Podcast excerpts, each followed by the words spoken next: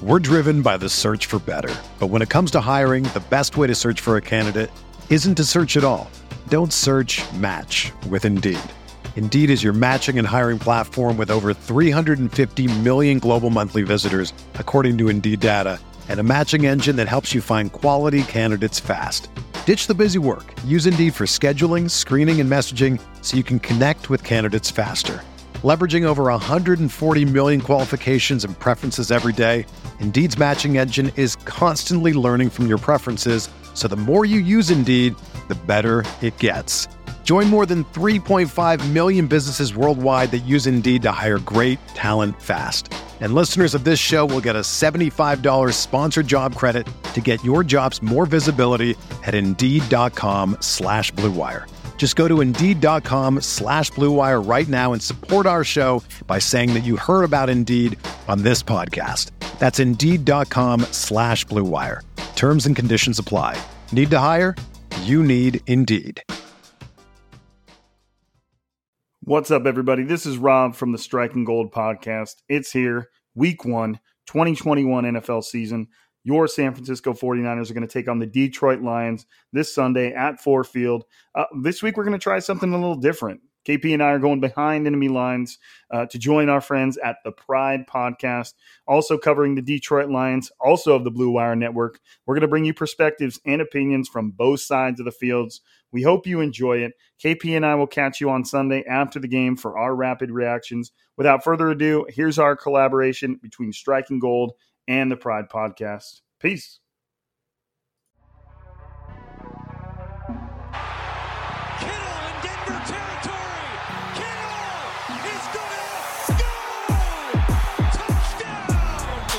has got him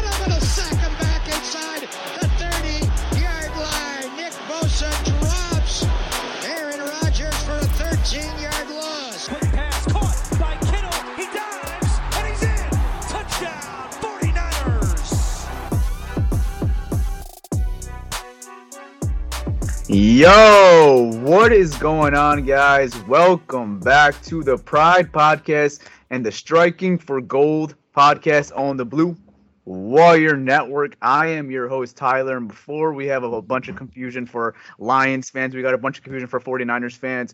49ers fans right now are like, who the hell is Tyler? And why is he speaking on my feed right now? Because they don't know who this voice is right now. So we are doing a collaboration, uh, collaborative podcast. I can't even speak right now. Uh, both Blue Wire podcasts.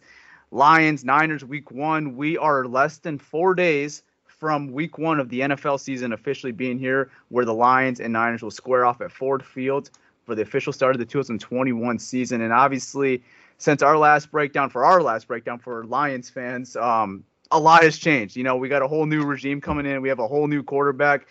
We damn near have a whole new team here, uh, you know, representing the Detroit Lions now. And as far as the San Francisco 49ers, obviously these guys are going to know a lot more than I will but they got a new quarterback, which they drafted with the third overall pick, who was my favorite quarterback prospect in this whole draft, Trey Lance. Uh, we'll get into him, obviously, when we start talking about the San Francisco 49ers offense. But just a lot to get into. So, you know, with that with that being said, Malcolm, Pierre, my boys, how you boys doing today? Woo! Man, I'm excited. Football is on Sunday. We're gonna be at Ford Field, so I'm excited. Yes, sir. Yeah, me and Pierre will be at Ford Field uh, representing the Lions. Week one, new start of the new Lions era of Dan Campbell and Brad Holmes. I'm excited. But now for our Niners friends, Rob, KP, not Kyle, uh, not Kristaps Porzingis, Kyle Posey. How you boys doing today? I'm good, man. How are you? Doing well, man. Just excited for football. You know, by the time you guys are listening to this, it's going to be time for uh, the week one Dallas and Tampa Bay. I'm excited for that game. Obviously, um, we got a lot to break down. So let's get into it. We're going to start off with the Detroit Lions offense versus this San Francisco 49ers defense, which we know this San Francisco 49ers defense is a really good defense. Obviously, their defensive coordinator, Robert Saleh, was my favorite candidate in the offseason. He got another head coaching job, not in Detroit, but with the Jets. So obviously, what he was doing was, you know, good enough to get a head coaching job. And, you know, it's got a big say in the NFL right now. So, you know, with that being said, let's start off with the injury report. So we'll start off with the Niners injury report. Rob, KP, whoever wants to take over this, you know, what's the Niners injury report looking for, you know, on Wednesday?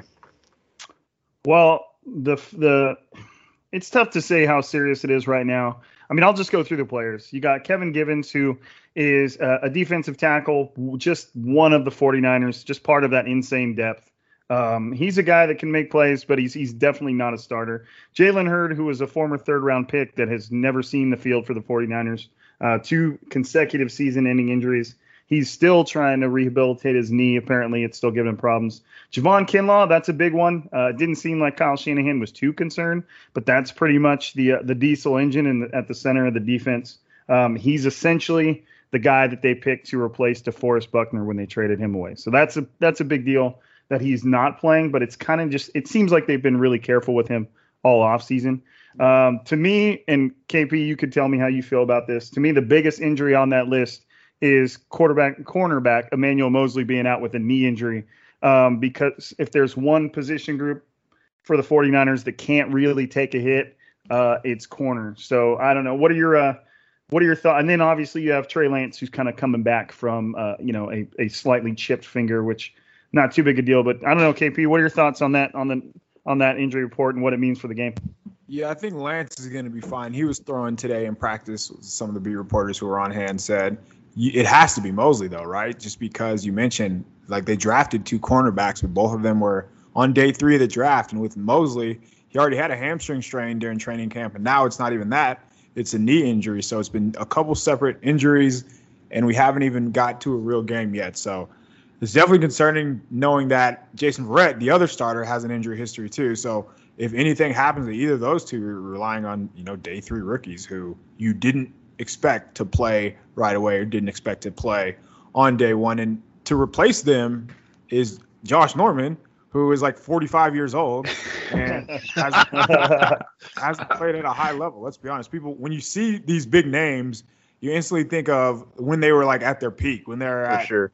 Like he was an all pro in 2015. What, like, why are we even talking about this right now? At that Yeah. cornerback position too, which is you decline very quickly at, Oh. at that cornerback position. Quick. Especially as Malcolm says, when you hit 29, 30, Get rid of you go them. down.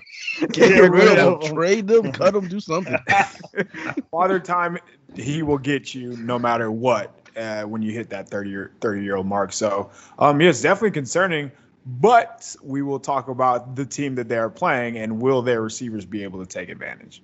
Well, I think these guys get a little spoiled too. You know, we mentioned when our corners get 30 because we were in a regime that was just so heavily in man coverage. Like if we had Richard Sherman as one of our corners in a Matt Patricia scheme, he would look like burnt toast. He would look like washed. Lo- looks like he wouldn't even mm-hmm. belong in the league. But Richard Sherman and Robert Saleh defense, where you know you're not relying on him to be a man coverage guy all the time, it looks a lot better. It's a lot better product on the you know the field. So you know for us Lions fans, once you hit 28 or above as a corner, especially in the Patricia regime, you're out. You're out the doors because you're not gonna Have to. you're not gonna be fast to. enough to. Con- Is that is the, the man coverage something that's going to stick with Anthony Lynn? I don't know what his kind of mantra is or Campbell really. They play more um like two safeties high split safety coverage. So you'll see cover two, Okay. um, you'll see two man, occasionally some cover three, cover. They do a little of everything.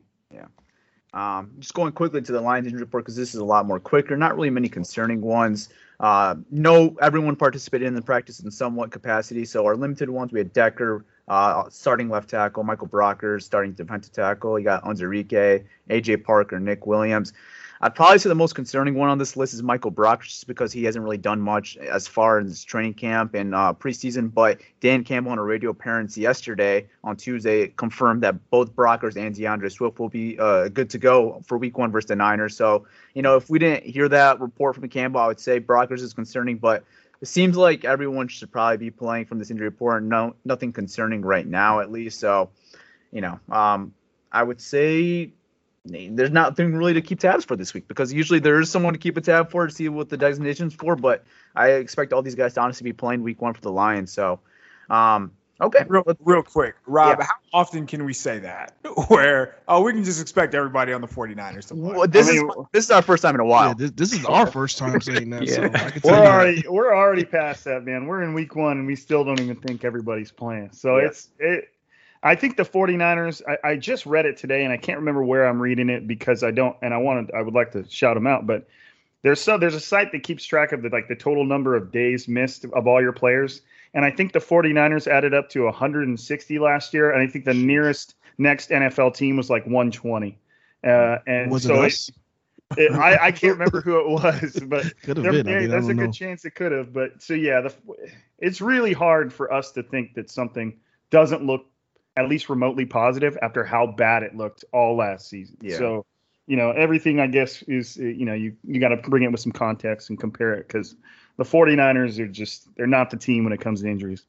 Yeah, for sure.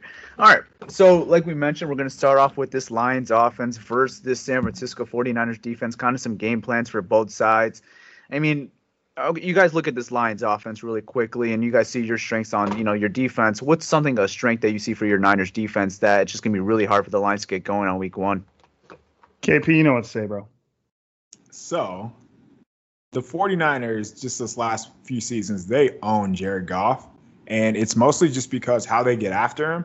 Um, so when you when we talk about Robert Saleh, a lot of people thought that, you know, he's this passive type of coordinator who doesn't really blitz, but he emptied the clip when it came to third down. Like only two other teams blitz more than the 49ers uh, on third downs. And Goff's numbers on third downs or just against the blitz were not good. And against the 49ers were worse than not good. Um, his passer rating just fell off a cliff against the blitz against the 49ers. So I what we're going to see. And we are going to see a healthy version of the 49ers defensive line. So you're going to get a fresh Dee Ford. You're going to get a fresh Nick Bosa. And then obviously you have Javon Kinlaw who's going to play Arik Armstead. They have a bunch of other guys that they really rely on. So even when the starters are gassed, they can bring in some quality players like Arden Key. Uh, it won't be Maurice, Maurice Hurst this week, but uh, they have some guys who could probably start on some other teams in the NFL. And I mean, we saw it in the preseason. Uh, they got after it pretty good, and I think we're going to see a lot of the same this week, where uh, we're going to see DeMeco Ryans blitz heavily, especially on third downs, and all that do- does is give a guy like Nick Bosa one on one, or perhaps you know your running back or your linebacker blitzing whoever it is gets one on ones with the line, uh, the running back, and that's how they get home and that's how they get sacked. So expect a lot of pressure uh, from the 49ers defense. I, I think that that would probably I think that's even magnified if the 49ers are the least bit worried about their cornerback situation. So if and if that's the case, if you got a rookie out there or an old ass Josh Norman, like they're gonna they're gonna know that they, they the defensive front has to get home. And the 49ers kept 10 defensive linemen, all of which could start for depending on the NFL team. They're all really good. The 49ers were getting like trade offers for some of the guys at the back of the at the back of the defensive line roster. So if if you're really talking a strength of the defense, the home, the the make everything go, it's definitely the the defensive line. And obviously you've got like Fred Warner back there who's the quarterback who makes everything go, might be the best in the, in the league at that position. It, he's up there. Um, obviously you can't necessarily leave him out of the conversation, but to me, it all it's all going to go through that defensive front all season. Okay. I mean, obviously, going into the season for the Lions, I would say our biggest strength that we've you know looked at is the offensive line. Obviously, a lot of emphasis on that offensive line using the first overall, uh, the first round pick, which was the seventh overall pick on Penei Sewell to you know lock up that right tackle spot, and then obviously they lock up Frank Ragnow to a long term contract this offseason. Taylor Decker, their left tackle, locked up to a, a contract last year, and you know those guys have been really good for the team. And Jonah Jackson, another solid rotation, you know, another solid starter for this team at left guard, and then you got uh, Big V at, at right guard right now. But you know, I'm gonna kick it off to you, to Malcolm. You know, you look at this Niners defensive line, and you look at this Lions offensive line. It's gonna be a dogfight between these trenches because it's one of our strengths. It's obviously one of their strengths in San Francisco. How do you view this, you know, matchup for both sides? I mean, it's gonna be a tough matchup. It's gonna be tough. It's gonna be tough for. And when I say tough matchup, I'm talking about for us, the, the Lions. Yeah. Um, because the San Francisco, their their front seven is really, really, really tough. So if I was, um, you know, if I was Dan Campbell, I'm looking at this this um the San Francisco team, and I'm gonna use my tight ends uh, to to help this offensive line a lot. And I'm talking about a lot of 12 personnel sets just just to help them out because they're going to bring pressure, just like uh, KP said. They're, they're going to bring a lot of pressure, and and I want to see how Detroit's going to counter that pressure. How they're going to adjust, you know, because it's going to come. They they know it's going to come. So I want to see how they're going to adjust to that and how they're going to counter that. And, and I don't think you know the Lions is going to be afraid to have extra protection. Obviously, Dan Campbell being a former tight end himself, being a tight ends coach in New Orleans, like he's all about getting the run game going. Anthony Lynn, former running backs coach in Buffalo, OC, always getting the run game going. So I don't think the Lions will have a problem going to a 12 personnel, especially when you got a front like this in San Francisco. And you know, frankly, the, the offensive line, like yeah, there are a lot of you know same names like Jonah, Big V, Taylor, and and Frank, obviously, but a lot of moving pieces and a lot of new pieces playing together, and it's gonna it might be a little bit of an adjustment for this Lions offensive offensive line to kind of gel together. Um, obviously, starting with Penei Sewell, you know the right tackle. This is his first time ever playing right tackle. Was a left tackle in college, and obviously opted out of his college season last year in 2020, and you know, had his ups and downs during the preseason. It's going to be a growing pains type of season, I think, for Penei Sewell. And you just kind of want to see progression. But, you know, it, it's a tough test. It's a tough task for Penei Sewell. You know, week one, you're asking to go against potentially Nick Bosa or Arik Armstead. Like, they're going to have so many different looks. It's it's going to be interesting. So, um, yeah, I mean, uh, uh Penei Sewell's got a test definitely week one, you know, to start his NFL career. We're driven by the search for better. But when it comes to hiring, the best way to search for a candidate isn't to search at all. Don't search match with Indeed. Indeed is your matching and hiring platform with over 350 million global monthly visitors, according to Indeed data, and a matching engine that helps you find quality candidates fast. Ditch the busy work. Use Indeed for scheduling, screening, and messaging so you can connect with candidates faster. Leveraging over 140 million qualifications and preferences every day, Indeed's matching engine is constantly learning from your preferences, so the more you use Indeed, the better it gets. Join more than 3.5 million businesses worldwide that use Indeed to hire great talent fast. And listeners of this show will get a $75 sponsored job credit to get your jobs more visibility at Indeed.com slash BlueWire. Just go to Indeed.com slash BlueWire right now and support our show by saying that you heard about Indeed on this podcast. That's Indeed.com slash BlueWire. Terms and conditions apply. Need to hire? You need Indeed. This is the story of the one. As a maintenance engineer, he hears things differently. To the untrained ear, everything on his shop floor might sound fine, but he can hear gears grinding or a belt slipping. So he steps in to fix the problem at hand before it gets out of hand. And he knows Grainger's got the right product he needs to get the job done, which is music to his ears. Call, clickgrainger.com, or just stop by. Grainger, for the ones who get it done. Definitely. The one the one thing I would say though is that the 49ers defensive front, it looks good on paper, but there's a lot still a lot of question marks there. You know, Nick Bosa's coming back from a, a season-ending injury. Uh, we don't know how fresh he is. Trent Williams, I mean, one of the best in the game was like, no, like he, he basically said he's like, I don't usually I don't I'm not a believer in the whole coming back from injury better thing. But I went against Nick Bosa before and I went against him after, and he said it was pretty ridiculous, which doesn't make any sense. But that being said, if you see Nick Bosa in person, there's nothing about that guy that makes any sense. He's just No. he looks like a, a he looks like a GI Joe action figure. But uh, so my Absolutely. my point being though, you have Samson Ebukam, who they picked up from the Rams, who looks Yeah. kind of the part. You know, he might be somebody with some untapped potential, but you don't know he's what he's going to give you. Uh, Dee Ford also coming back from essentially a season-ending back injury. You don't know what he's going to give you. Um, it, it just it it has the look of something vicious on paper. Javon Kinlaw currently on the injury report, so. It, it, I still think it's going to be a dogfight no matter what, but I wouldn't say it's a lock to just be, you know, a top five unit in the NFL. They have to kind of put everything together and stay healthy. Let me, let me Right. ask you a question. Let me ask you a question. Who is taking if J- if, if Kinlaw cannot go? Who's taking his spot? And is that a concern for you guys if if he's not able to go Sunday? What do you it think? was? Givens. Um, just during training camp, it was Givens who was the next guy up, Kevin Givens, but he is out with a hip injury right now. So um, I imagine it, after that, it would have been Maurice Hurst, but he has a high ankle sprain and he's not playing either. So Oh, We're wow. already All getting right, started. wow. the 49ers, baby. Um, I, I imagine they'll just throw somebody out there. But what, what really would matter would be when they go to, you know, obvious passing down. So they would just kick Arik Armstead inside and bring in Right. another guy like Ford or Arden Key and, and let them play on the edge. So um, they, Arik Armstead practices with the defensive tackles in like individual periods. So he they view him as a DT. So I would imagine uh, they would just find a way to get their best guys on the field. So is he playing on the edge because he's like one of the best at setting the edge versus the other guys, like versus Samson and uh, Ford? Yeah, so he would start on the edge, and it would be, I mean, Bosa on the other side, obviously. But right. this scenario, I would imagine it would go Bosa and Ebukam on the edge because Ebukam does play the run very well, and then they would kick Armstead inside with uh, DJ Jones on the inside as well. Okay, that makes sense.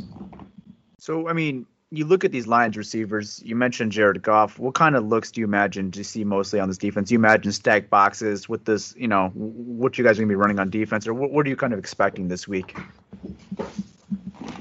Go for it, KP. Yeah, I think um, just as I mentioned, they're gonna they're gonna bring the house. They're gonna load up the the box and present a look like they're going to blitz, and they might not bring you know they might not bring more than four. Uh, they're gonna let their linebackers run underneath some underneath routes, and you know ha- again present the illusion like they're coming, only to trap Goff into throwing some hot throws and maybe make a mistake.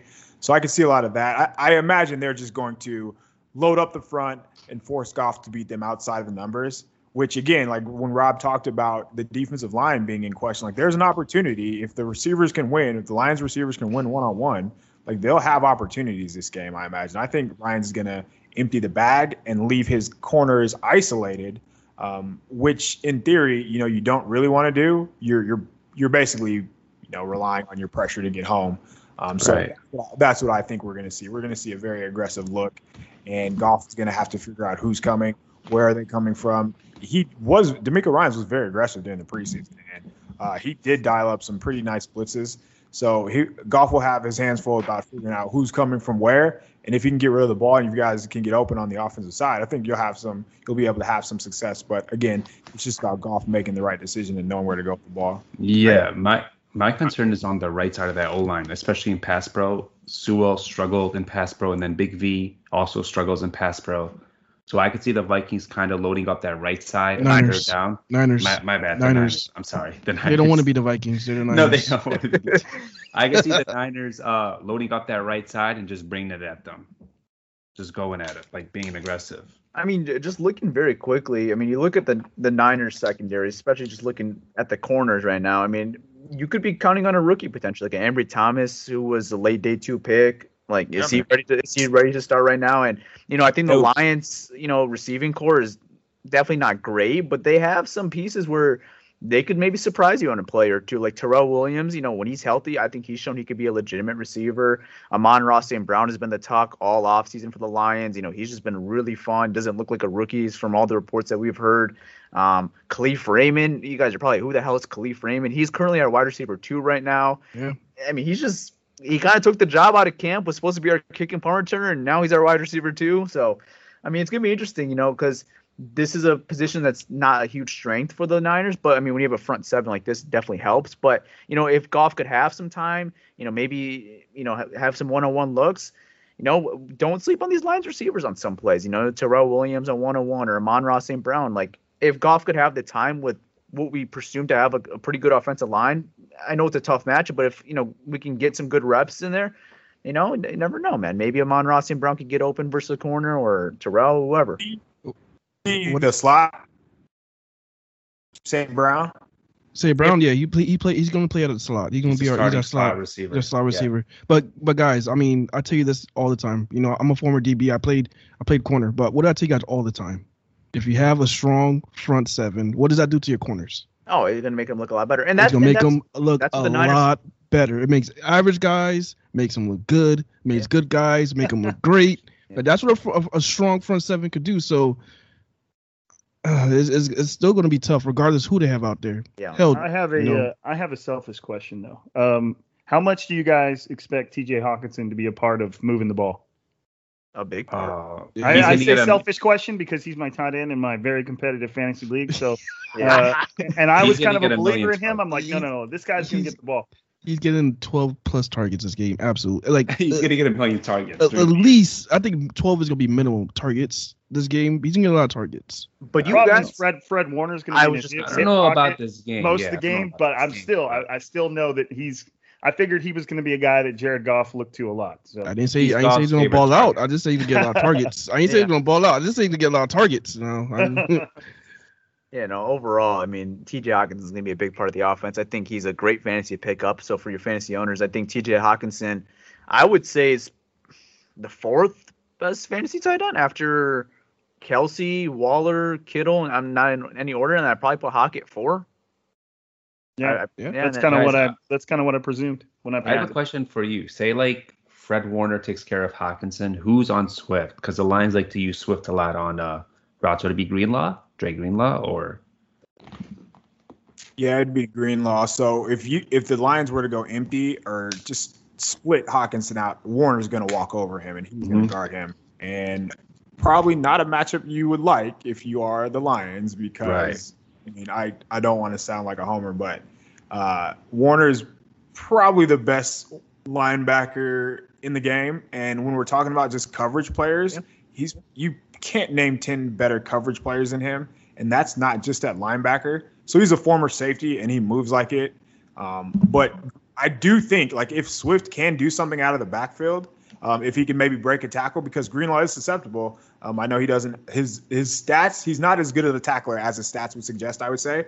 So if you if that might be something they look at, you know, getting the the running backs in the passing game. And I know Swift can move a little bit. So if he can make a guy miss, and that would be a potential scenario where the Lions move the ball because we're talking about blitzing and being aggressive. There's going to be nobody behind them. So if you can get open and then make a guy miss after that, that's how you create explosive plays because it will be tough to sustain drives against this defense. That's why it's all about the big play, I think, for you guys. What's the general consensus on Swift as a pass blocker? Does he does he does he do it? He improved during the season. I mean, But it's not we didn't see strength, mu- we didn't see much of it last year because we had um Carry Right, on. Kerryon was the Yeah. main guy just pass blocking. I think they're gonna have that role for um Williams. Jamaal Jamaal Williams. Williams. I think Jamaal Williams is gonna see more of the pass blocking assignments and stuff like that on third downs and stuff. I mean, I wouldn't be shocked too to see two running back looks as well. You could see both of them at the same time, uh, both Swift and Jamaal. I mean, I wouldn't be shocked, uh, especially like on first down or something like that, first and long, just to see what you got. I wouldn't be shocked uh, to see both of them on the field in some certain packages. But overall, Swift is going to be your three down back, and just maybe on third and longs when it's an obvious passing situation, you probably expect Jamaal Williams to be that running back um, that will be out there for the Lions. And and he showed that he could do it good in the in the preseason. So Yeah, and the small sample size because the Lions and the preseason kind of kept it very, very vanilla compared to other teams. Where, you know, I was surprised like the Kansas City Chiefs played Patrick Mahomes the whole first half, or Josh Allen got like a whole first half, and like even Brady played a lot in the preseason. Where in the Lions, I mean, Jared Goff got the first game and he played two drives, and that was it. yeah, And- total like nine snaps. I think he took like nine snaps. yeah, I mean, you played two drives.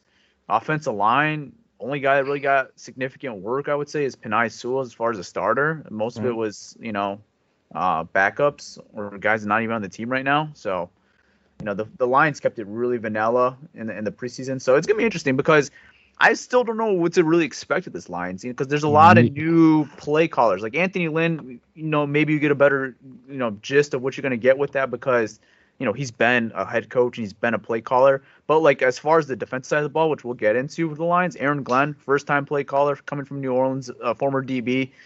You know, just a lot of new coaches everywhere. But I would say this: if we were to face our coaches seven on seven, I'll take our side to win this matchup. Like you guys might win this Oh, game, yeah. but our coaches. Oh, our hey, coaches. we We'll, got we'll beat down Brunell. every. If they, if we had a, a seven on seven coaching like our staff versus any other staff, it'll be a wrap. Just just a bunch of athletes over there on the sideline. Yeah, Yeah, these are former players. Antoine Yeah. Galil, um, our quarterback coach is Mark Brunell. like, nothing but ex players. That's our DC. Yeah, What do you Aaron guys- Glenn's our DC. Darren What do you guys just to, to switch gears? What do you got? What's your guys' feeling on the on the Lions defense? You know, I mean, you can spin it in terms of going up against the 49ers offense, but just in general too. What, how you guys feeling about it? Um, you can take this beer. And then the I'll pick Lions back you. DL, I feel like the Lions DL is kind of like the strength of the defense. They're young, but they added some juice. They added some athleticism. Obviously, that Romeo Okwara. Um, they have Trey Flowers coming back off injury. Then they drafted Alim McNeill, who's given Frank Ragnow some issues in training camp. Lee McNeil is a rookie, but this dude, we call him a big fucker. Like Yeah. we call him, he's Yes. a big fucker. He fucks shit up. Excuse my language, but that's what he does. And then we have um, another rookie, Levi Onwuzurike. He's really quick. He was a second round pick. They had a first round grade on him. So he's he's also given some issues to some offensive linemen. Then you also have your veterans and Nick Williams. He's a solid vet. He's solid against the pass, solid against the run, right? The concern with me is the secondary. They're young. Jeff Okudah, Amani Oruwariye, Tracy Walker, Will Harris. Um, they've struggled also against shiftier wide receivers, and that's what Deebo and Aiyuk are. So that's a concern for me right now. Yeah, um, just like he said, uh, our front from the preseason games, our front seven, our front seven looks pretty pretty solid, and this is something that we as Lions fans haven't said in a very long time. I would say front four. front four, Yeah. front four. I mean, even our even our linebackers are okay. I mean, the starting linebackers are okay. You got you got Jamie they really Collins. they don't really They play. didn't really play, so we don't know. I mean, We Alex don't is know. starting for us, so I mean, he has dope hair though. he does have nice hair. Yeah, his hair is dope. nice locks. Yeah, yeah. Um, but from what I saw in the preseason, because they didn't really show show much, they did show that that they're able to scheme to get after the quarterback, which made it very interesting because we haven't seen that in probably since what 2014, where we had a really good defense. Yeah. So Yeah. th- that's that's that's probably the strength of our defense right now is going to be yeah, like Tyler said, our front four. I, I I like our linebackers. Um, we have a guy, a hidden gem that's not starting, Yeah, but he's in our linebacker. He's in our linebacker Five. group. 55. Um, he's our he's my hidden gem. I think this guy's an absolute beast. Um, but he's a rookie. He was a we we didn't draft him fifth round, fourth round, Fourth round pick. fourth round pick. Yeah. Yeah, Derrick Barnes. Yeah. So when you see him out there, you're gonna be like, oh, that's the guy they're talking about. Yeah, this guy's a beast. But um, every, as far as our secondary, ugh, I don't have much confidence in those guys. yeah. Linebackers have a weird way of like it just seems like a lot of mid-round linebackers, you know, whether you're talking like third to fifth, like it seems like that's kind of like a sweet spot for still getting quality linebackers. I mean, Fred Warner was a third round pick, and Yep. you know, I mean, that's obviously, you know, that's a day two pick. You're not you're expecting a, a third round pick to at least be solid, but it just seems like you know the 49ers and Dre Greenlaw, they got him in like the fifth round or sixth round, if I don't. So it's I don't know what it is about the linebacker spot. It's kind of a little like running backs where you can you can wait on it and and still get some pretty quality players. So and what's interesting, you guys mentioned the defensive front. Me and KP were texting earlier and we said, you know, if there was one area where the Lions could give the 49ers trouble, it was the Lions defensive line versus the 49ers offensive line. So I don't know, KP walk us through it, man. What do you I mean, we the the the 49ers offensive line is still a little bit of an unknown too. Yeah, I think Okwara could give Mike McGlinchey some problems, and he is not a bad player. I know a lot of people just Right. don't know about him, but he put up some numbers last year, and I think sometimes sacks lie, but I don't think that was the case with him. So Mike McGlinchey is, oh, I mean, if, if you guys follow the draft, you know he's a great run blocker, susceptible against the pass. Yeah. He's been the exact same player in his entire career so far. Uh, even in the preseason, you see a lot of the same things where he's But he just getting gained weight, bro. He gained weight.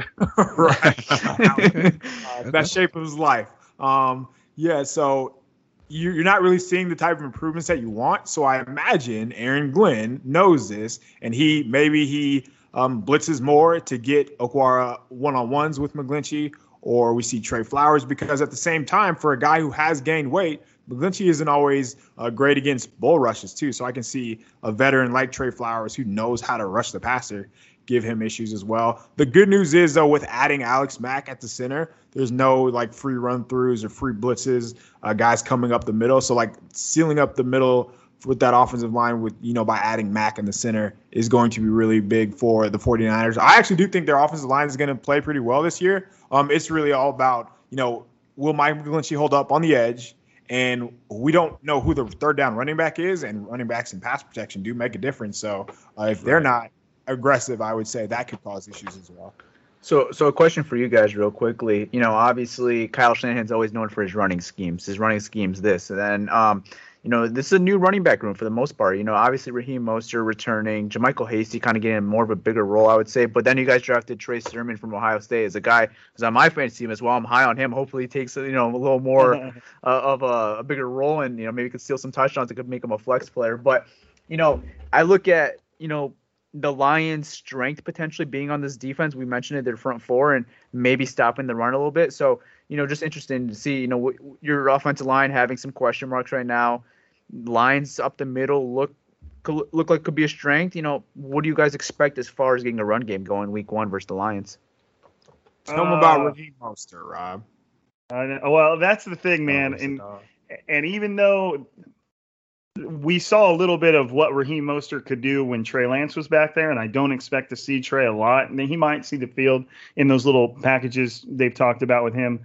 But Raheem Mostert, man, like I don't know if people talk about this, but he could legitimately be one of the like the fastest player in the NFL. He, I, I've I've played, I've talked to him a lot. I play Warzone with him. and and he, I mean, he thinks he's like a four-two guy, and we've seen it literally on the field. I think the last two years, as far as the speed of somebody with the ball in their hands, he was the fastest player in the NFL the last two years, which it just doesn't look like it because he's got a thick build, he's a big dude, um, and he's got a long stride. So when you watch him run, you're not thinking he's moving that fast, and then you see everybody's angle, and it's always horrible. It's it's always just horrible because of how fast you're moving. So the only the real threat you have with him is if it's not working on the inside, and Kyle Shanahan loves this, is they start taking it to the outside. And you get, you know, you'll get Deebo Samuel and Brandon Aiyuk on jets, across, you know, going across the room. Then they'll fake it and go down the middle just to kind of stretch you out a little bit. And Raheem can kind of just score from anywhere. That's his biggest thing. It's like he can he could be on his own 20 yard line and just take a, a, a take it to the house, and no one's going to come close. So Yeah. um, it helps that George Kittle is one of the best blocking tight ends in the NFL. That's another guy that you can have in there. Um, Kyle Juszczyk, you know, they pay a ton of money to a fullback for a Right. good reason. They got a lot of guys to make it work. And I think that was Kyle Shanahan's thought when it comes to the guys he signs on the offensive line, paying George Kittle, paying Kyle Juszczyk is it's going to take a really, really good and stout defense to stop them from running the ball. You know, like Kyle Shanahan's a very hard nosed dude in every way.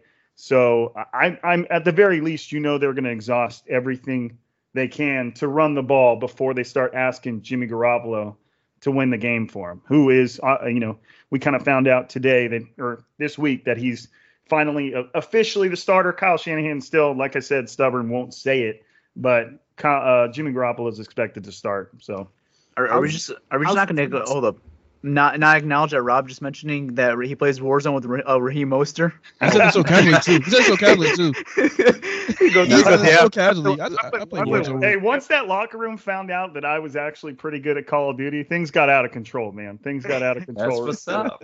Rob, Sorry, Rob, Rob will definitely let you know how big of a deal he is. Uh, my question for you guys is uh, how, how is the team speed for the Lions? Because we talk about Raheem Mostert, he is, in the most literal terms, he's proven to be the fastest player in the NFL. Um, and then they have Aiyuk, they have Deebo, and George Kittle is very fast, not for like uh, just a tight end alone, but just for a football player, especially a guy his size. So they have a lot of speed on the edge, and that's how they get a lot of their explosive plays, just because they're able to outrun people and they're able to get in the open field and take advantage of that. So, uh, how's the team speed on the other side of the ball for the Lions? I'll Um, answer this really quickly. It's getting there. Um, Work in progress. I mean, we, we were in a previous regime, which obviously I think you guys are probably familiar with the Patriot, you know, scheme, and you know, obviously they like big guys and they like big linebackers. They they like more guys. They don't really prioritize speed. It's more guys who could clog more than you know contain keep up with the running backs and tight ends. And obviously that didn't really work out really well for us. But Brad Holmes and you know his philosophy, it seems like he he values that a lot, like a speedy linebacker, like we mentioned, our hidden gem, 55, Derrick Barnes. So like we, we kind of get a taste of, you know, the type of players that Brad Holmes likes. He likes guys who are more athletic, more speedy. So right now, I would say it's not there, and it's not really a good test for the Lions week one, just because it's so new right now, and it they're gutting this whole roster out essentially. I mean, this is a, a pretty new roster right now for the Lions. And I know in the NFL, there's always you know new uh, NFL rosters around, but like the Lions gutted out. I think half their roster. Like that's not even over 60% exaggeration. turnover. Yes, sixty percent turnover. Like that's not even exaggeration. Like they gutted over half the, their team right now. So it's a work in progress. So you know, you know, if you guys look after the game, you're gonna say, "Man, uh, Tyler's an idiot. Like this defense not fast at all. Like I mean, they look lost." But it, it, I don't think we're going to be saying that, but But but it, you know, I- it's it's getting there. I'll say this: like they drafted Alim McNeill, really athletic nose tackle. The previous regime had like snacks in there. He's not that athletic, just a big clogger, right? Big They drafted Levi Onwuzurike, an athletic defensive tackle as well, can get after the quarterback quick on his first step. They drafted Derrick Barnes, he's fast. They drafted Ifeatu Melifonwu, lengthy athletic corner. So they they are prioritizing athleticism, but like they're kind of like fixing the issues the previous regime had. Yeah, But what concerns me the young. most is the Lions secondary. The oldest dude on the secondary is like 25 years old, Amani Oruwariye, and Kyle Shanahan. Like he does all these motions, all these sweeps. I feel like these players are kind of going to be like thinking too much, and like a big run just going to happen, sort of. a couple of those. That's really con- that's a big concern for me as well, because you have all these young DBs, young linebackers that are playing, and you have all these sweeps. A guy looks that way, then you know it. Mostert is off to the races. That's the big thing Kyle Shanahan will do is he'll he'll test your assignment, like what you're supposed to be doing on every play. He will find a way to make you you be somewhere else, you know. And he that's just what he constantly stresses is how sound are you going to play your defense when you have two or three things crossing your face, you know, and Right. he want you know he wants you to look one way and the play's actually going the other way. So I mean, he's the ultimate kind of X factor when it comes to the 49ers offense. Is Kyle Shanahan and you know, I I'm not I'm not sharp enough to know when he's on his game or off his game as far as a play caller goes, but just kind of you can tell by the way that the league talks about him that for the most part he's always he's always on his game and the players will say like we called a play in the first half so that we could do something in the second half, you know, and, and stuff like that. You hear that all the time. So Yeah. you know, if if I think that if you're talking about, you know, in the same way we were talking about the 49ers defense, if you're talking about a young secondary, I think the 49ers are in a position to kind of for the very first time, we'll see how Jimmy Garoppolo plays it. Um, I've kind of been under the impression that we might see a slightly more aggressive Jimmy Garoppolo now that he's got a Trey Lance breathing down his neck. That if we've already seen it, has no hesitation to throw the ball down the field. Um, so and, and Jimmy Garoppolo knows that, and obviously his reputation is he's going to check it down or, throw it within you know five yards as often as he can. So and I you know I have a very very high opinion of Brandon Aiyuk. Uh, I think he's going to be pretty special. Um, and then Deebo Samuel, when he's on the field, struggled with injuries, but when he's on the field, you know he makes an impact pretty much on a on a on a on a drive to drive basis. So uh, it's it's I would assume if Kyle Shanahan respects the def- the Lions defensive line, we're probably going to see something very you know to the perimeters pretty often. You know, like I said, those Right. jets, those those throws out to the edges. Um, just try to take advantage of, like you said, a young secondary, a young linebacking corps to see if they're going to where they need to be going on any given play based on what he's shown them. Yeah, Kyle Shanahan is uh he's really he, he's a, he's one of the best. I'll say one of the best coaches out there right now. He's my favorite coach. Yeah, I was that's- going to say that. Yeah, he's he's coach. highly respected, man. That's Tyler's favorite head coach right now. Yeah. He's a Kyle genius, man. He's a He's really good. genius. He's really good, man. I, I love like I'm not even saying this because you guys are here, but I love the San Francisco 49ers like play calling. Saleh was my number one candidate. I wanted him to bring McDaniel's offense here. That's why I was like a big uh, like big into bringing Saleh as my. You Well, know, wasn't offense. Robert Saleh at one point kind of considered the favorite for Detroit because of his past? It seemed like because Yeah. he's a hometown guy. He went They, to they interviewed him, right? Yeah, we interviewed him. Yeah, Yeah. I, we assumed he, I like if I had to predict like right after the uh, you know the NFL season, I I mean I would predict that Robert Saleh was their head coach. I think we were all in agreement. Like we think Saleh's going to be the guy, but you know obviously they chose Campbell. Yeah, there was a rumor. I don't know how true was that Saleh wanted Detroit more than Detroit wanted him. But again, I don't know how true that rumor is. there, or- there was also a rumor. what was it? A San Francisco bakery saw someone make a No, Robert not this Saleh again. cake. Not this again. Please no. Something No, please no. No. What did no. I just hear right now? Something about a cake. Wait, Go ahead, Tyler. Tell the story. it was fake. It was something about a bakery in San Francisco, and Robert Saleh was getting a congratulations, you're coming home or something like that type of cake. Lions blue. So, and the Lions so fan actually called we- the cake cake Yeah, they called the up. bakery. Just- We hear rumors like this all the time, like ridiculous rumors like that. Like All right, remember, man. Khalil Mack. Uh, remember the limo Khalil, the Khalil, the Khalil Mack rumor? We thought we were getting Khalil Mack guys. You're probably like, we just had a what? whole offseason of Mac Jones, man. We're all about all the rumors. The- you know, it's yeah. it is what it is. We had to hear about Mac Jones all offseason. Well, let me Point let me out. hear your thought. Let me hear your thought. Was was that upsetting you? Like when you heard like Mac Jones, you're like, no, this can't be this can't be life. Go KP.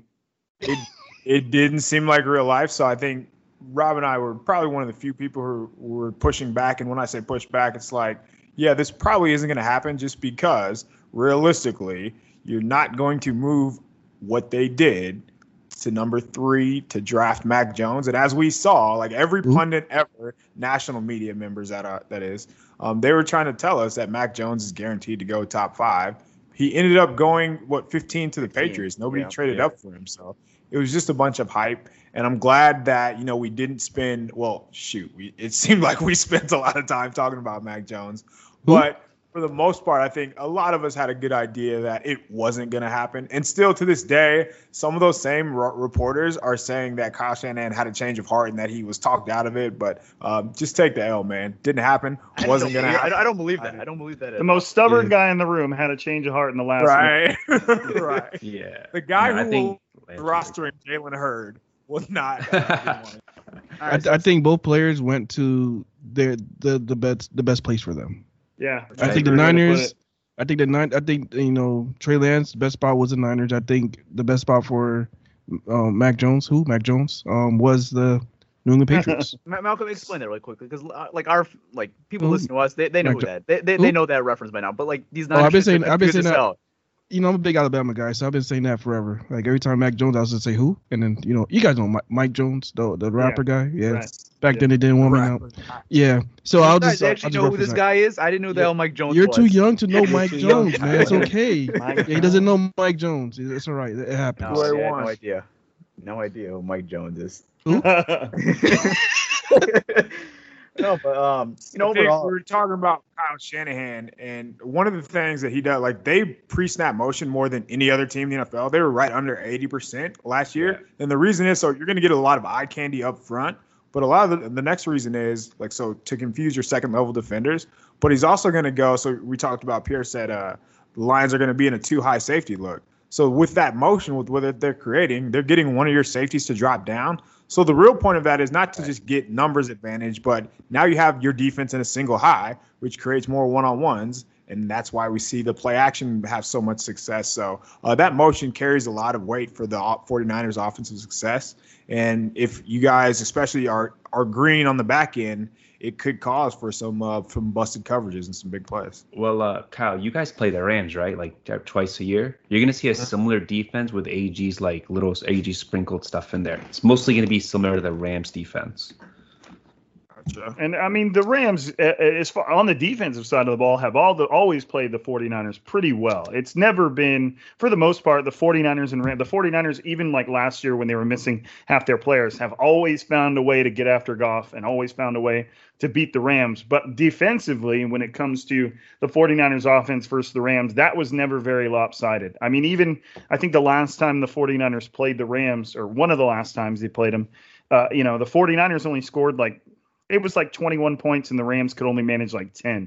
So it's not like the 49ers have had a ton of success against what the Rams do on defense. They've always had enough success, but it's always Right. been the other side. It's been the 49ers defense just absolutely wreaking havoc on Jared Goff and everything he wants to do. Um, that's usually been the uh, and then I don't know what it is about Jimmy Ward always plays played really well against Jared Goff and the Rams, but I don't know how much of that is going to translate, you know, for the good or for the bad against a completely different Lions roster, you know, that has Yeah. its own strengths and weaknesses. Let me ask you a question. Um, has it been like as far as that Rams uh, matchup between the 49ers when Jared Goff was here? Was it like a back and forth type thing, or was it like pretty one sided with the Niners just Pretty one-sided. Rams? The 49ers have had the Rams number for quite for quite some time. If unless I'm, you know, just completely glossing over the losses, but it's Sean always just Yeah. Sean McVay is definitely a little brother to Kyle Shanahan. Okay. so Kyle Shanahan is his father, basically. Yes. All right. All right. Okay. Do, do you put But, those? like- no, let- we're talking about the 49ers offense, like struggling against the defense, even that game where they put up like 21, a lot of that was in the first half. So they, they were shut down that game in the second half. So um, that's something to keep an eye on too. Well, Again, like we don't have that personnel like the Rams either. Though, like we run the similar system as them, but like Aaron Donald ain't walking through that door. Yeah, Yeah, Yeah, Aaron Hell Rodgers now. no. we don't I have, we wish. don't have Jalen Jalen Ramsey is not Like we, we just don't have that personnel right now. But like the system wise, sure. yeah, similar, sure.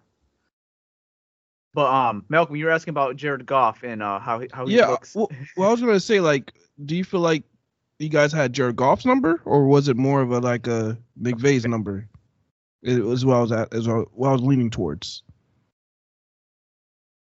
I don't know, I- KP. What do you think, man? I think it's all Goff. His, Think it's his all Goff? numbers, he, and not even just his numbers, just the way he looks. He he look he honestly looks terrified when he has to drop back. and pass. Shit, I would too. Uh, during the past two seasons, so they played four games under McVay with like I think you guys would agree the Rams have better offensive talent than the Lions. Uh, Oh, yeah. Jared Goff's EPA per dropback was negative 10.5. That is not great. That's not Um, good at all. In his, I, I mentioned his numbers against the blitz. Like his passer rating went from 95.3 to 63.4 uh, when the 49ers blitzed him in those games. So um, he just, I, he just didn't want to hold on to the ball. I don't know if it was because of the blitz, um, because when you know once you get hit once, you're afraid it's going to happen more and more. But he just never really looked comfortable in the pocket, man, and and that was the case for most of the game. And I, I don't want to blame McVay for that, just because it felt like Goff was kind of handcuffing him. Um, and yeah, I just think that they were trying to run the ball and establish their offense that in that direction, and and not have to lean on uh, Jared Goff. But we can flip the script and say Shanahan kind of did the same thing with his quarterback, right, Rob? Yeah, it, it really just has been. They, it really hasn't seemed like it's come down to the 49ers side of the ball. It's always seemed like it was more, it always revolved around whether or not Jared Goff was going to be able to do his thing. And more often than not, he wasn't able to. Like, like I said, they weren't usually blowouts. They were usually pretty close defensive competition. So it's not like, as far as, you know, the offensive side of things, the 49ers struggled against the against the Rams too and but the the Rams struggles with Jared Goff were just always a little bit more drastic, a little bit more heavy, just enough for the 49ers to squeak it out. Uh, I think I mean if I'm looking at this right, I think the 49ers since um, McVay took over, I think the the Rams are like 3 and 8, 3 and 9 somewhere in there. Obviously it would be an even number because of division stuff, but uh, I'm just looking at a whole list of L's and W's. So uh, it, it, hasn't been great. I mean, there's been a couple times where the Rams have absolutely thumped the 49ers. And you're talking about going back to 2017 when the 49ers, like the Lions just did, had to completely rebuild their roster. And I think that yeah. the 49ers in that first year under Kyle Shanahan and John Lynch, they were more along the lines of like 80%, 85, 90% of the roster was completely new. That tells you how bad a shape it was in to start. It, they just basically had to start fresh. So, so you're saying there's a chance.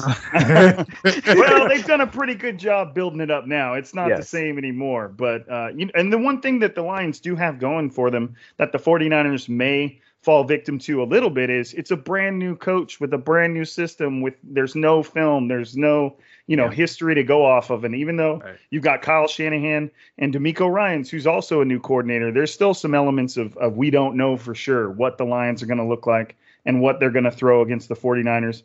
You know, and that's one thing that the, the the Lions get to go against a brand new defensive coordinator in DeMeco Ryans. Now, I don't expect his transition to be tough. Uh, I think that a lot of people think he's going to be good at this, and he's probably one of your your head coaching candidates within the next two or three years, I'd say.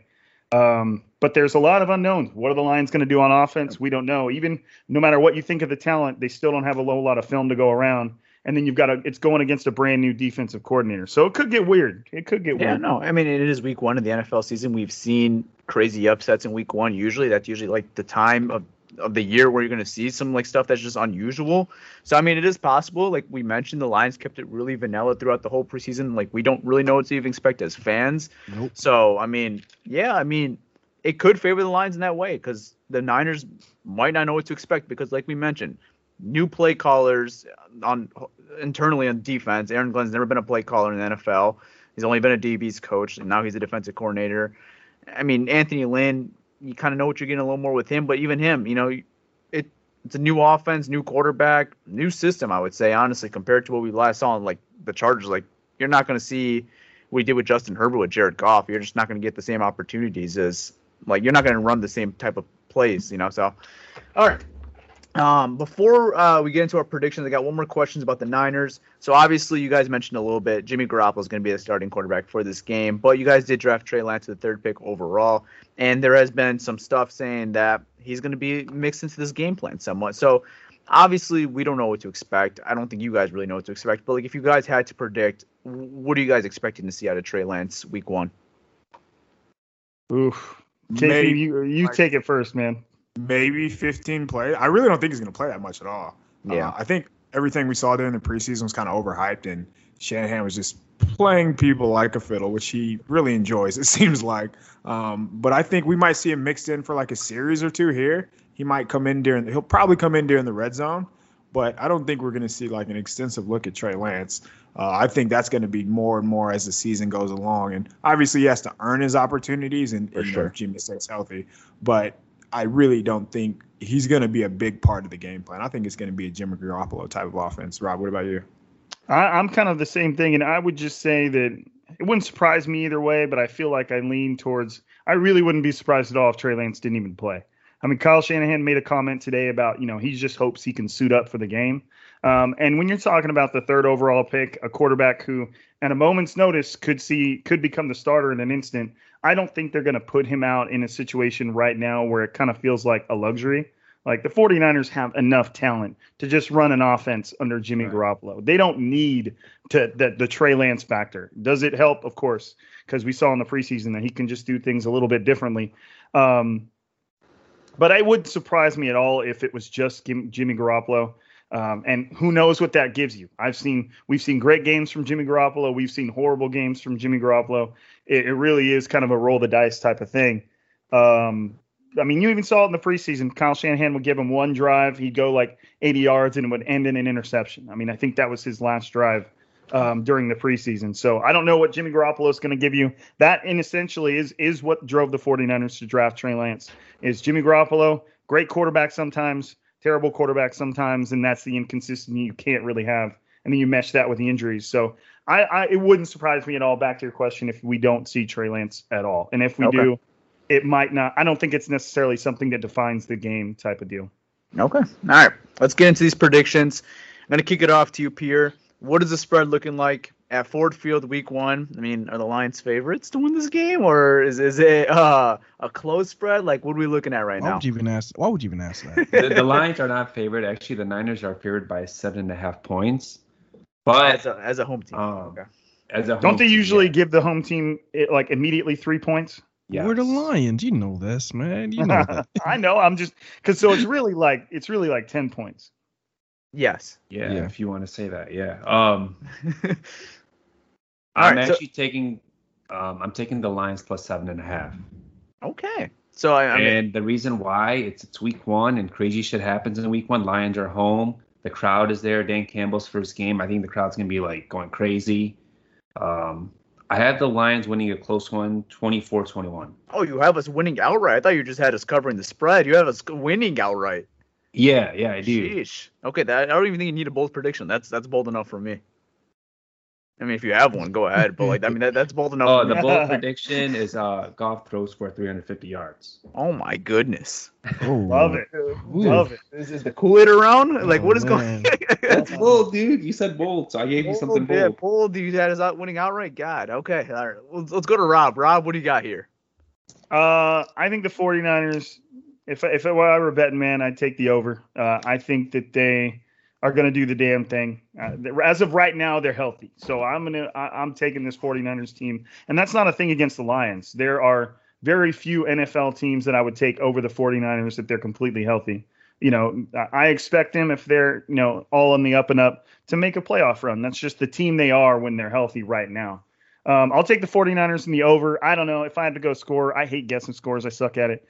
Maybe like a, a 35 17, something along those lines. You Okay. know, I don't, Okay. that's, that's kind of where I'd go with that. The 49ers rarely score under, what is it, like 20 something points, KP? Like they Thirty- just don't do that very often. So 35-17. That's a that's an ass whooping. Yeah. That's a beatdown.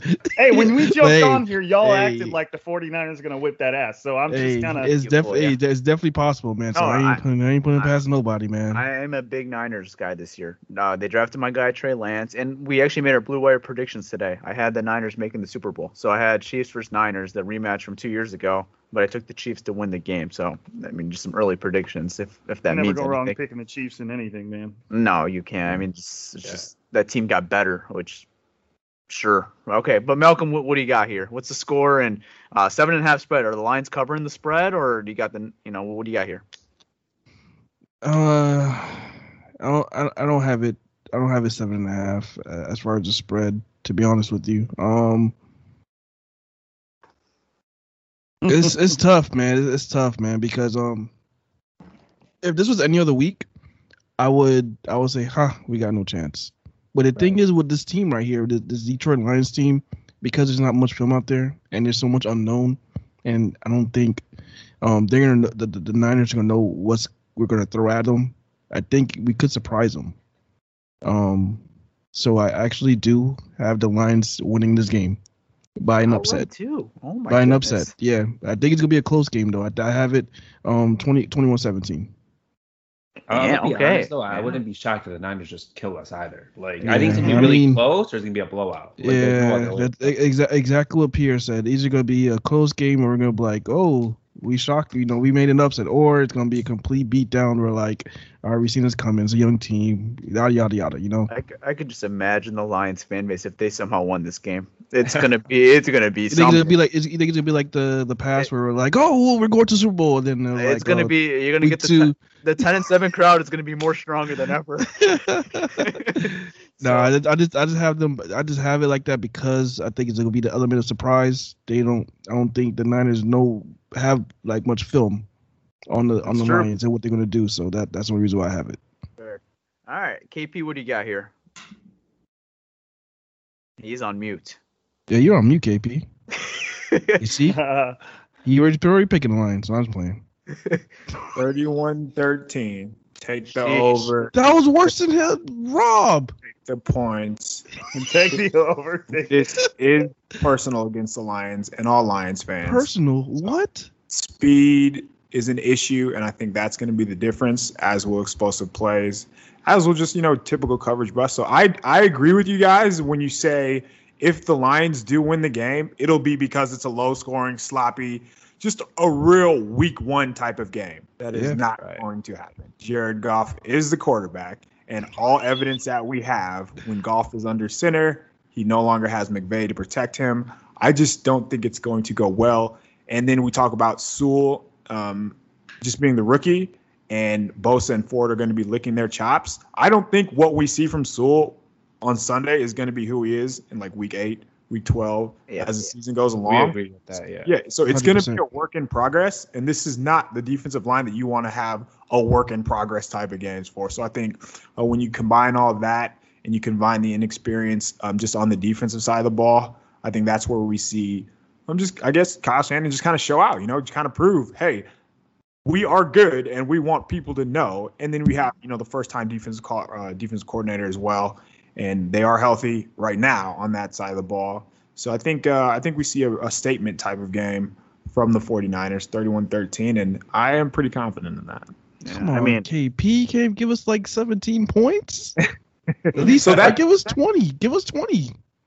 The issue with that is, and I talk about you know sustaining drives. It's so tough to do against this defense, man. I know. Like I, I- Patrick Mahomes struggled to do that, and of course, this isn't the same 2019 defense, but you know Russell Wilson, Kyler Murray, like all these guys, they really don't move the ball well unless you have those big type of plays, and I don't know where those come from unless the 49ers week one are sloppy tackling or just have you know penalties that sort of thing because they're really really good tackling team i believe they had the fewest missed tackles last year so if you don't have the type of playmakers on offense it's really not you know a defense that you're going to have success against so um, that that's where my logic is coming from I, I think this is just not a good matchup for detroit So there's no chance of us at least getting 17. I'm just messing with you, man. Don't butt it.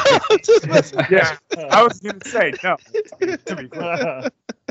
No, man. Uh, uh, you just like when you when you explain the strength of your team, it's just like the complete opposite of ours. Like Yeah. good tackling, smart football plays. Like Yeah, maybe we haven't seen that in a long time. as the season goes on, I think that could progress, obviously, but there's just too many new, you know, new pieces on this team overall. Like the defense, a lot of debuts. Like our our starting nickel corner is an undrafted kid, AJ Parker, and Shout out know, to AJ Parker. no, shout out to AJ Parker. He earned that team. He earned that spot. Made the roster. Congratulations. But you know, this is just not the play call I want to verse week one. I mean, you got a lot of inexperienced guys. I really even consider this like Jeff Okudah's first year in the NFL because I really don't count what happened last year because last year was just Oof. such a crappy year for him and Oh, different oh, system. So this is a new year for him. I would say this is like his rookie season, honestly. So you got a lot of you know new players overall. So I have, I also have the Niners covering the spread, and I have I also have them winning pretty big, 28-14. For the sake of me and Pierre, because we're actually attending the game, uh, like I want to make my money's worth for this ticket, and like you know I want to get something out of it, something progressive. So you too, Tyler. You yeah. couldn't give us at least 17 points. Everybody's give me my 17 points, damn it. I mean, we, we don't even. I mean, our kicker right now is Austin Seibert. I mean, if we had Prater, I'd maybe give it the 17. But we Oh don't know yeah, our- I forgot about that. problem. That's not good. That's not a good. That's not a we good have a kicking problem too right now. So like, we didn't really talk Oh, about that, but we have a kicking Wasn't there a point where the Lions had no kicker? Was that the Lions? Yeah, Yeah, that was Yeah, us. it. Yeah, Yeah, we we we um our fit no no kicker made the 53. Yeah, no The original original 53. That's how we Yeah. that's how we roll around here. Yeah. Hey man, go for two. Go for two. The, there's go for plenty of analytics to back that up. Just go for two. Campbell joke he's gonna go for Have two somebody else just just boot the kickoff. Do what they can do. Yeah. So so I, I got 28-14.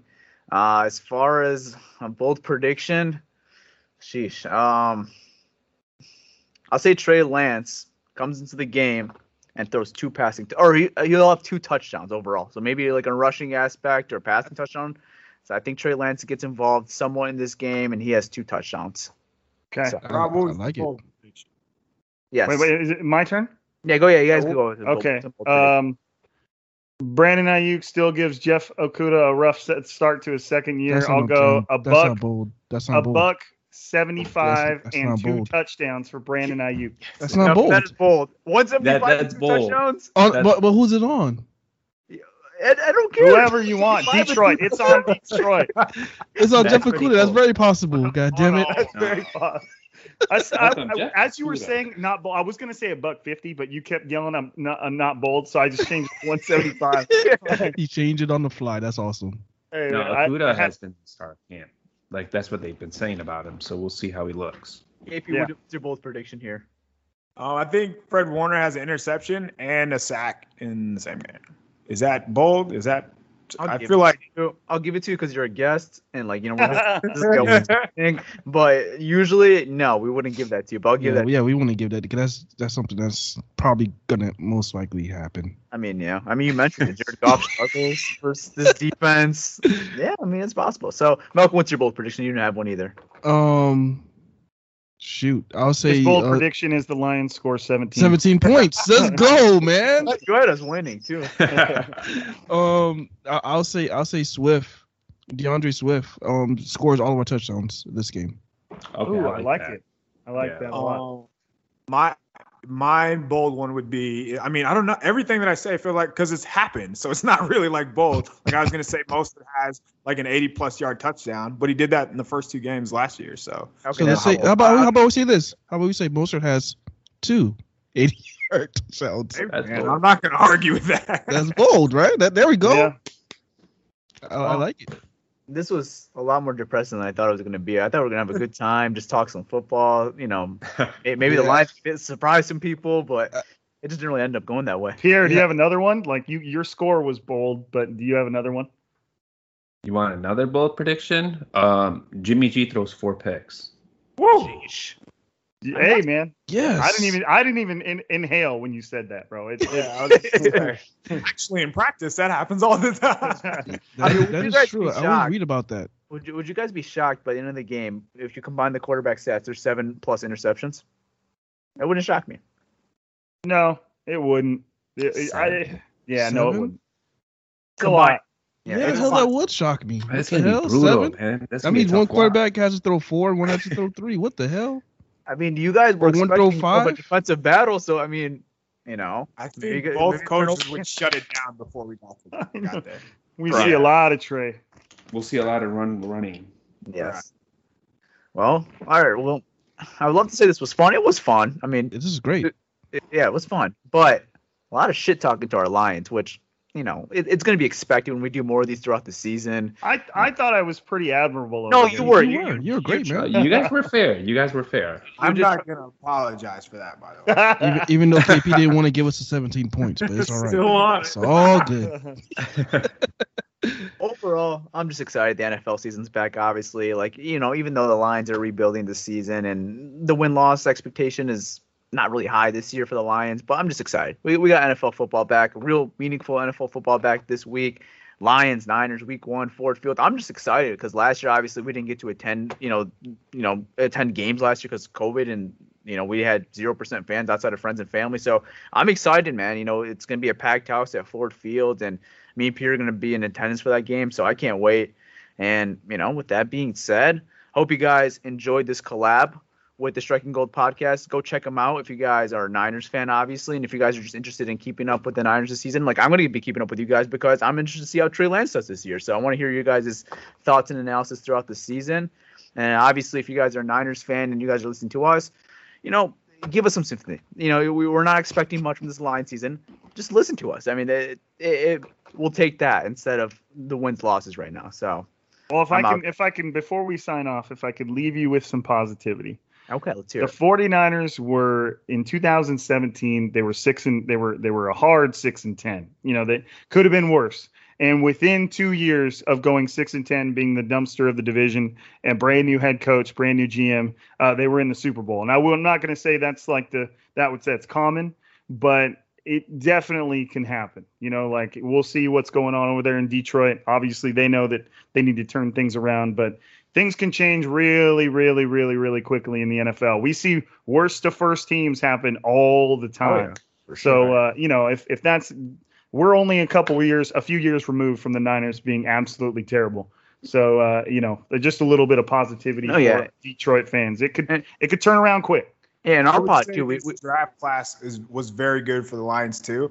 If you look at the 49ers 2017 roster, uh, a lot of practice squad players, a lot of guys who you would think should not be on an NFL field. It's night and day today, but they did that by bringing in young talent and developing young talent. So the fourth round pick that you guys are talking about, one of my buddies, uh, Justis Mosqueda, who writes for the Packers, uh, he loved him during the draft process, and he's been hyping him up all preseason. So uh, getting athletes on the defensive side of the ball works. Who knew? So it sounds like you have a GM that understands what he's doing. So I would say that is something to look forward to.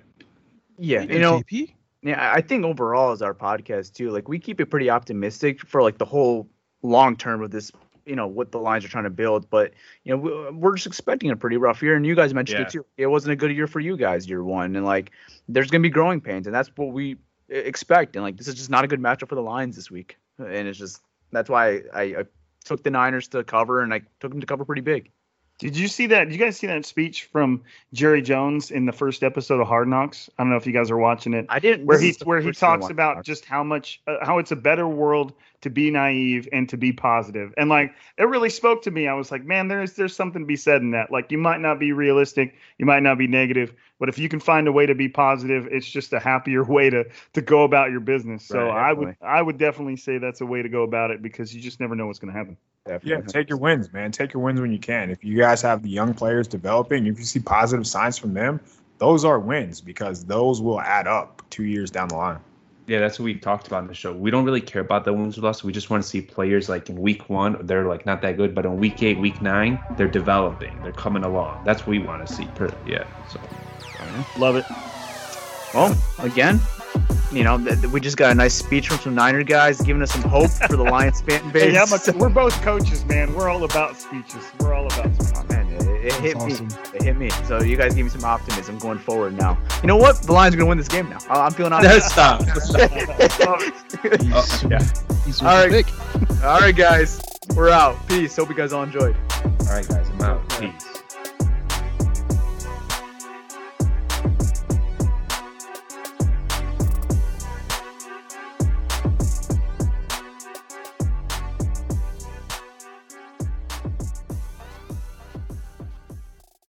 It's happening daily. We're being conned by the institutions we used to trust. The mainstream media is distracting us with meaningless headlines instead of focusing on the harsh realities facing American families. Time is short before something big happens, and that's why so many folks are preparing. They're becoming self reliant by investing in emergency food storage from My Patriot Supply. Go to mypatriotsupply.com and secure four week emergency food kits for each member of your family. Each kit contains tasty breakfasts, lunches, and dinners, averaging over 2,000 calories per day. Save $50 on each four week food kit you purchase. Plus, get free shipping on Ready Hour four week emergency food kits. You're not ready if it's not Ready Hour Foods. At My Patriot Supply, you can also get solar power generators, water filtration units, heirloom seeds, and survival gear. Order by 3 p.m., and your unmarked boxes ship the same day. Shop MyPatriotSupply.com today. MyPatriotSupply.com.